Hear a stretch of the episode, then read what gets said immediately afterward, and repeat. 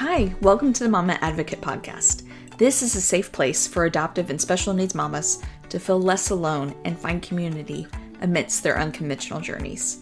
Here, you're going to find authentic conversations for me and my guest who are parenting fully in the weeds with you. Our goal is to empower and encourage you to be the best mama you can be as you advocate for your people. Hello, amazing mamas. I'm really excited that you're here today and listening in to Mama Advocate Podcast. Um, this is going to be a really fun episode, I have no doubt, because we have sweet Katie King with us. And we have been told, maybe she's not been told as many times as I have been told, that I need to meet her, I need to know her, I need to hear her story. People from all over the country have told me about her. And you should just get to know Katie King. Do you know her? Let me connect you with her. I mean, it's insane. So I know this is going to be amazing. I cannot wait to hear her story. Katie is a mama and is in school and taking her lived experience and making it into something wonderful. And so I'm excited about her sharing that today.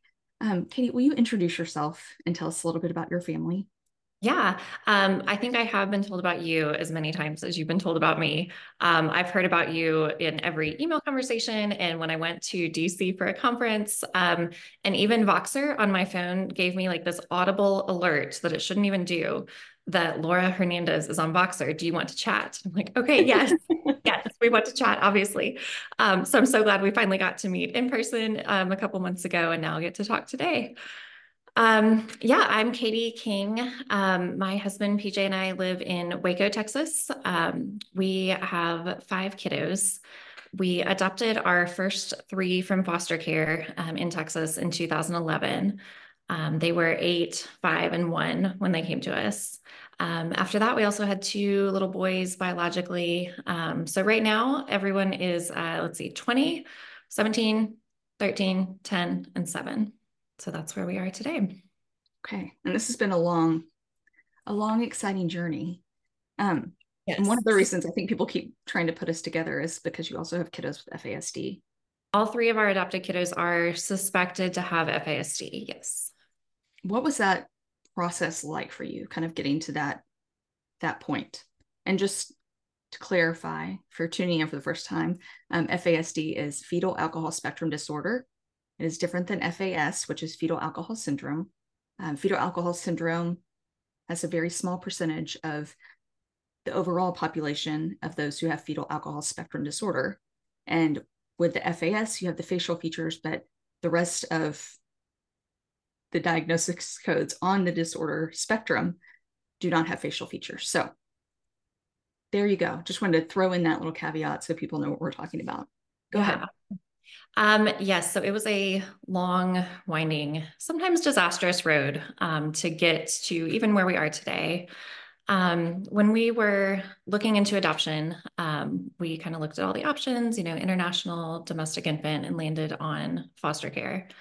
Um, it was an incredibly fast process for us. Um, I think from the time we made the first phone call to um, to CPS to find out about an information meeting to the time the kids were in our home was six months. Um, so that is even faster than a pregnancy, and we had no children.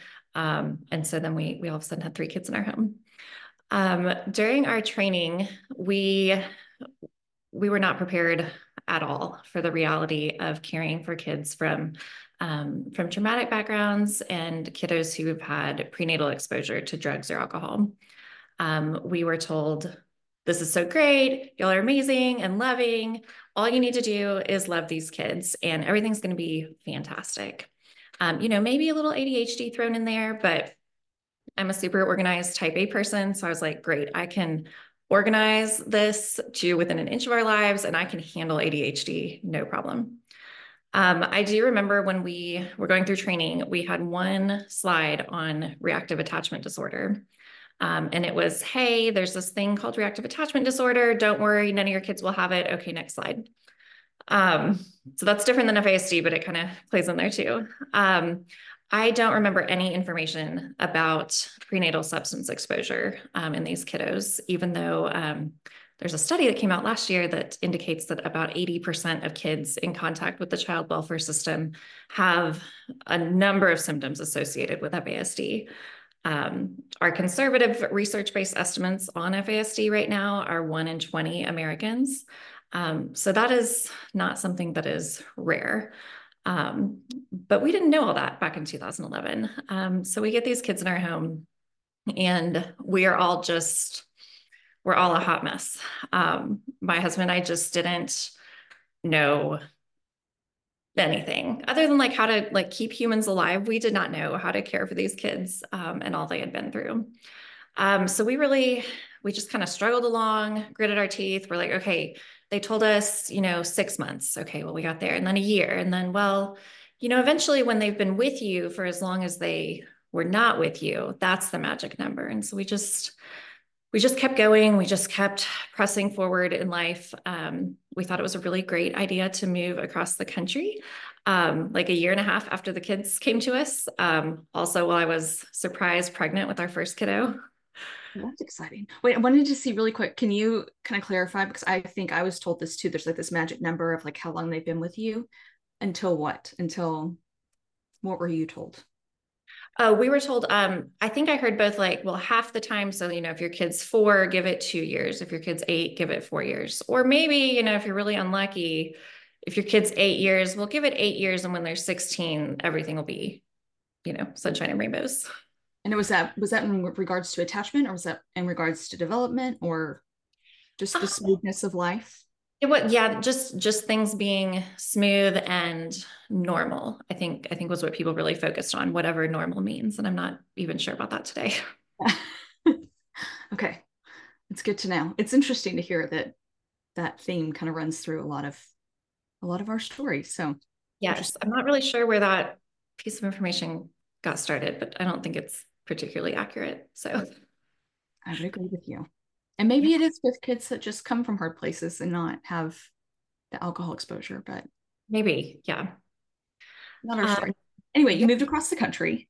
Yes, for my husband to go to seminary in North Carolina. Um, and it was during that time I was homeschooling our three kiddos and had our first newborn. And we were, you know, we are dumb parents of newborns. We were making all the newborn mistakes, but we also had three older children. So it was a lot. Um, but it was really during that time where I was homeschooling them. It was really intense. We were really isolated. I started to realize, like, you know what? I don't think it's getting better. I don't think anything's changing. Um, and so I really started to started to Google just everything I could possibly think of. Um, and I kind of landed at that point on the theme of okay, well, our kids have special needs. And that was a big thing to to come to terms with. I wasn't even quite sure what it meant, but you know, I could conceptualize okay, special needs, this isn't something that you that you work your way through and heal from and everything's great. It's it's probably a chronic thing, a lifelong thing. Um and so I just kind of took that information, just kind of sat with it. Um, things didn't really get better, but it, it gave me a little bit less of a mental load, a little tiny bit less of, you know, I probably can't just work my way through this. I can't, I can't love them enough. I can't classically homeschool them enough. I can't um, feed them enough gluten and dairy free food to make this all go away. I did try all those things, but that didn't work. So after my husband finished his degree, um, we we really had an understanding that we needed a whole lot more support to keep ourselves afloat. Um, so while we had planned to move overseas for him to um, be a pastor, um, we thankfully came to the understanding that we we couldn't do that.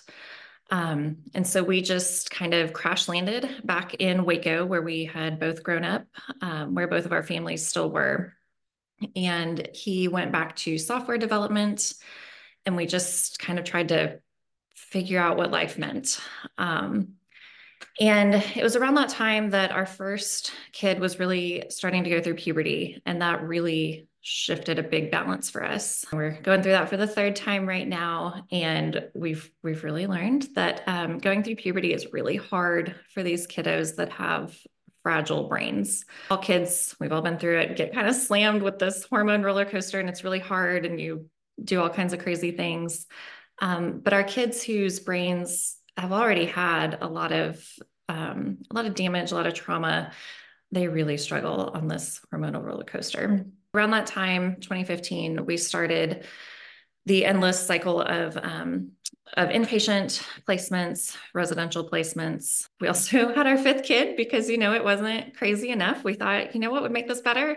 Another newborn. um, he is a delight and a joy, and I'm so glad we had him, but it was also a crazy time.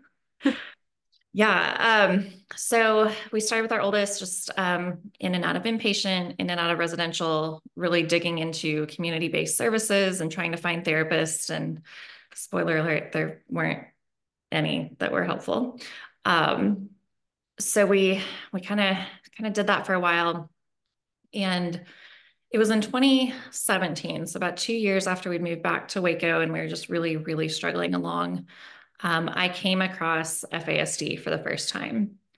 And what it felt like to me was we'd been trying to do this, you know, 5,000 piece puzzle, um, but we'd only been given 3,000 pieces and we needed we were trying to put together the whole puzzle and it was not working. And learning about fasd was like somebody finally handed me those other 2000 pieces that we needed to have a complete picture of what was going on in our family. It was completely game changing because it really helped us to understand like oh our kids have brain damage in specific ways that's that's causing all of these wild behaviors and struggles and things that just make no sense to us so that was a huge turning point for us. And then I was reading as much as I could possibly get my hands on about FASD.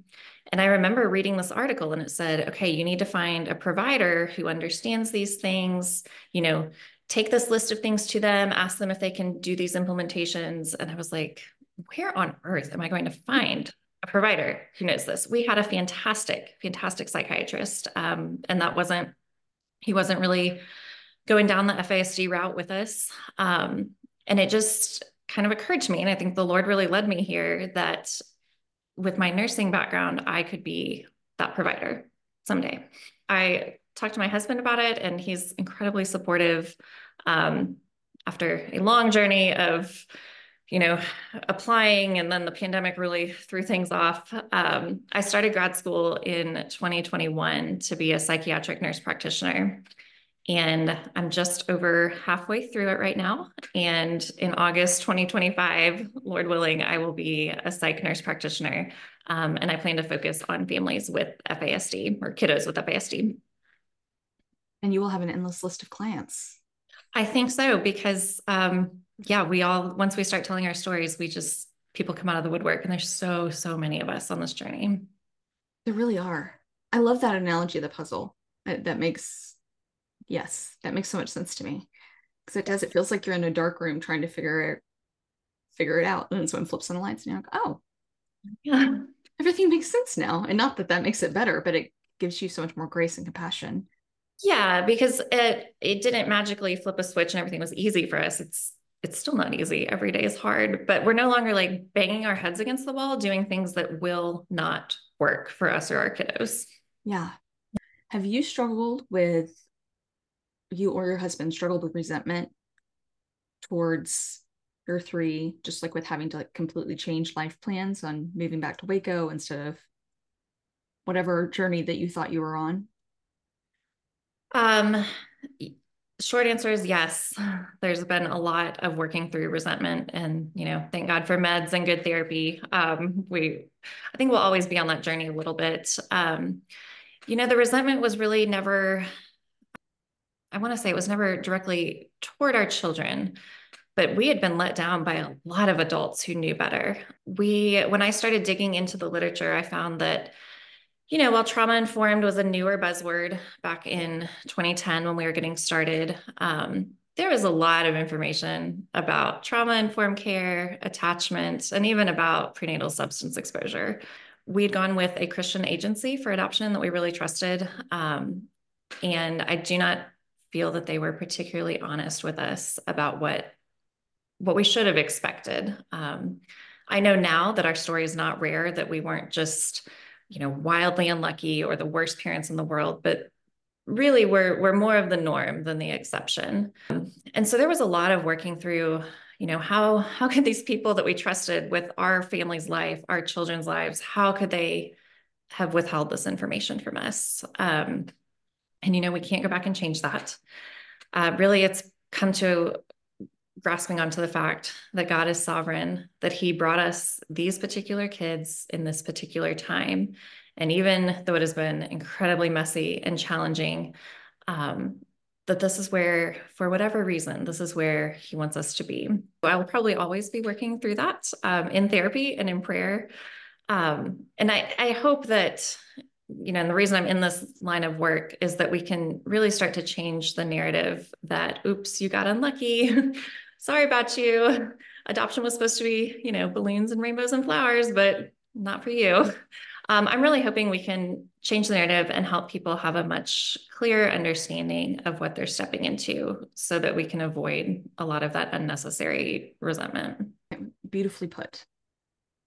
I think that I I can see why people feel like we need to be friends because I'm like, yeah, I feel like you're telling my story. Yes, yes. And I feel like every time we probably both of us talk to anyone, it's it's so much the same story. Um, and it really, I don't think it has to be this way. Yeah, it's really heartbreaking. A side note of the FASD Respect Act, if that were to pass, mm. and foster care agencies and adoption agencies would have to educate people on fetal alcohol spectrum disorder and what it looks like and what can be done about it. Yeah, the interventions and all of those things. So I I feel very hopeful about that. Yes, maybe we just put a plug in for everybody to contact your congressional reps and senators and ask them to co-sponsor the FASD Respect Act. Um, it's really going to be a game changer for FASD funding and strategy. Um, so yes, please uh, ask them to support it. Yes, thank you. Okay, I want to know what, like looking back, where you are now, what has been like the biggest the biggest support, the biggest help along the way? Yeah, um, we've had times of incredible support and we've had times of not much support. Um, you know, I I have to say for sure, um, our family has been a big source of support. Um, it it took several years to get to that point because you know, my husband and I didn't know we were doing. It looked like we just had these wild children that we needed to get control of. Um, we needed to do better, be better. Um, it took all of us a long time to come around, um, but we we do have really supportive family members. And another super unique thing that we got to experience was um, a couple years ago. I want to say 20, maybe 2017. Um, we were in a church and we're friends with the pastor who was incredibly, incredibly supportive of our family. Um, and he gave us the space to um, to share our story, to talk with the church, and to invite the whole church to partner with us um, to try to keep our family a little bit more intact.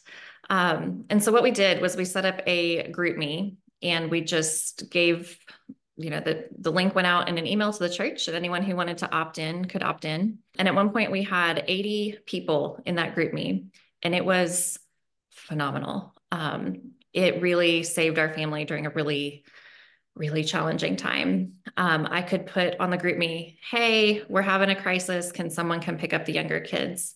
And there would be so many people who responded to that that we would have three or four cars out in front of our house in five or 10 minutes. And we, you know, we'd send people away because someone had already picked up the kids.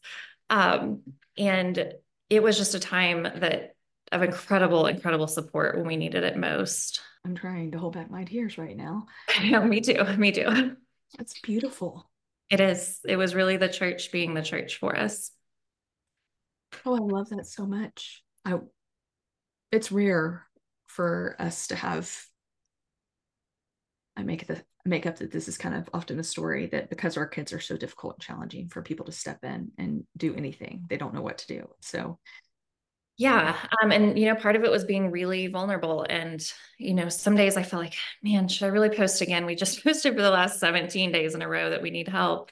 Um, you know, out of that GroupMe, people brought us meals for three months in a row when we were doing nothing but managing chaos and placements. Um, and it was just so phenomenal that I didn't have to think about feeding my family every day. And, you know, I, I think I think people really enjoyed being invited in to this because in general, people want to support adoption and foster care. But you're right, they just don't know what to do. So when I can say, can you pick up my kids and keep them until 8 p.m. tonight? Well, yeah, you know, that's not burdensome for anybody. And with so many people on board, a lot of people helped us, but nobody was overworked, particularly. You know, everybody can chip in once or twice a month. I just, I love that story. What an encouragement. Mm-hmm. I love that you had that. Yes. Did you manage all the placements and research and all of that on your own, or did you have an agency helping you do that? We sh- we should have had an agency, but uh, yes, we've managed that on our own. yeah, um, it has been whew, a lot of trial and error and learning, and yeah, um, no, we did we did not have help with that. It was just all you and all of your research. Yes, um, I think I'm kind of a professional Googler at this point. That sounds exhausting. It is exhausting. It's um, it's constant advocacy, which I know you have so many people on here talking about. Um, because at the end of the day, everybody else can close their door and go to bed and get up the next day and you know they can interact with us or not. Um, for my husband and myself it's us. Like this is our circus. These are our monkeys. The ring is on fire. We've got to deal with it. I love that. That's really funny. It does feel like that. Yes. Is there anything else that you want to share um, yes, I want to put a plug in for um, parents, caregivers, taking care of yourself, um, and really seeking out mental health treatment. Um, you know, experiencing secondary trauma through what our kids have been to, and experiencing primary trauma from what's going on in our homes, um, it really messes up our brains. And I went through a really dark season when we had decided to move back to Waco. And as we were moving back, um, just really profoundly depressed and anxious. Um, it got to the point where my husband and my mom got together and said, Hey, you can go to the doctor for meds, or we can take you to the doctor for meds. So, which would you like to do? Um, and I wanted to keep my dignity intact a little bit. So I took myself to the doctor.